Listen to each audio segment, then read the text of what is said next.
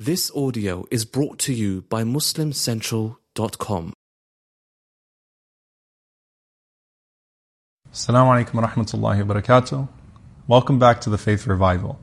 So, out of all of the episodes, I think that this is probably the most important one, especially for those that have doubts. Listen carefully to this particular hadith. Some of the companions of the Messenger came to him and they said to the Prophet with deep stress, they said, O Messenger of Allah, sometimes we have these thoughts, we hate having these thoughts, we would never dare to speak of them, and we just want them to go away. So it's not like we like having these thoughts, it's not that we're entertaining these thoughts, but we're having these thoughts and we can't get them out of our head. We don't speak of them and we wish that they would go away. The Prophet ﷺ said, Are you really facing that? They said, Ya Rasulullah, that's what we're facing. You know what he said?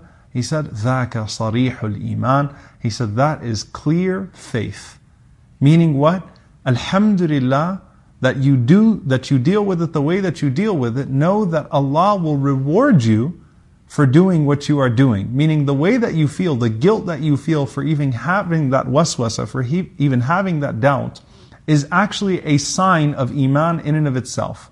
Because shaitan is always going to whisper. but the fact that you're not allowing that whisper to turn itself into action is a sign of sarihul iman, a sign of clear and pristine faith. In another hadith from Mu'adh, they came, uh, some people came to the Prophet ﷺ and they said, Ya Rasulullah, we have these thoughts. We would rather die than act upon them. We hate thinking about these things. Why do we keep thinking like, why, why do these thoughts creep in, these doubts creep in?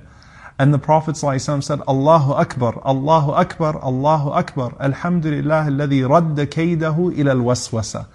He said, all praise is due to Allah who reduced the shaitan's plan to whispers. All he has is whispers. And Imam Hassan al-Basri rahimahullah, he said that when shaitan gives up on ighwa'ihi, on leading you astray, then all he's reduced to is a bunch of whispers. And as long as you let it stay there and you don't allow it to penetrate your actions, don't think Allah is going to punish you for your thoughts. The Prophet ﷺ said, أعذر الله لأمتي Allah subhanahu wa ta'ala has forgiven my ummah for that which they say to themselves ما حدثت به أنفسها that which they say to themselves ما لم تقول أو تعمل به so long as you don't speak of it or act in accordance with it. Having thoughts is okay. don't kill yourself because you're having whispers. Ubay ibn Ka'ab radiallahu anhu said that I had whispers at one time. Umar ibn al-Khattab was said, the Prophet said to him, Afi shakkin anti ibn al-Khattab, are you in doubt, O ibn al-Khattab? This is normal and everyone would go through it. It's about how you deal with it. And the Prophet ﷺ said shaitan would even take your positive moments and try to spoil them.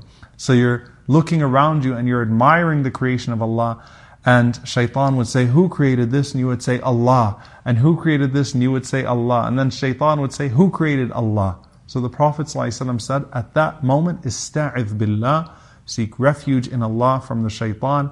He said in another hadith, when thoughts come to you, when the shaitan tries to penetrate your thoughts, when he tries to lead you astray, at that moment, قُلْ آمَنْتُ بِاللَّهِ I believe in Allah, you will send the shaitan running. All you have to do when you have those thoughts is say, Amantu billah. That is sarihul iman. That is clear and pristine faith. Allah will not punish you for the thoughts that you have. In fact, Allah will reward you for the way that you dealt with those thoughts, and that in and of itself is a sign of iman.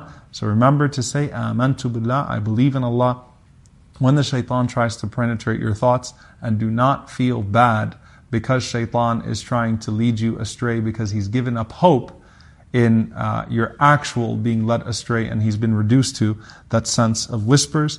May Allah subhanahu wa ta'ala allow us to remain strong in our faith and may Allah subhanahu wa ta'ala remove the shaitan from our thoughts and our actions, our deeds and may Allah keep our iman strong and pristine as the Prophet ﷺ mentioned. Allahumma ameen. See you next time inshallah. Assalamu alaikum wa rahmatullahi wa barakatuh.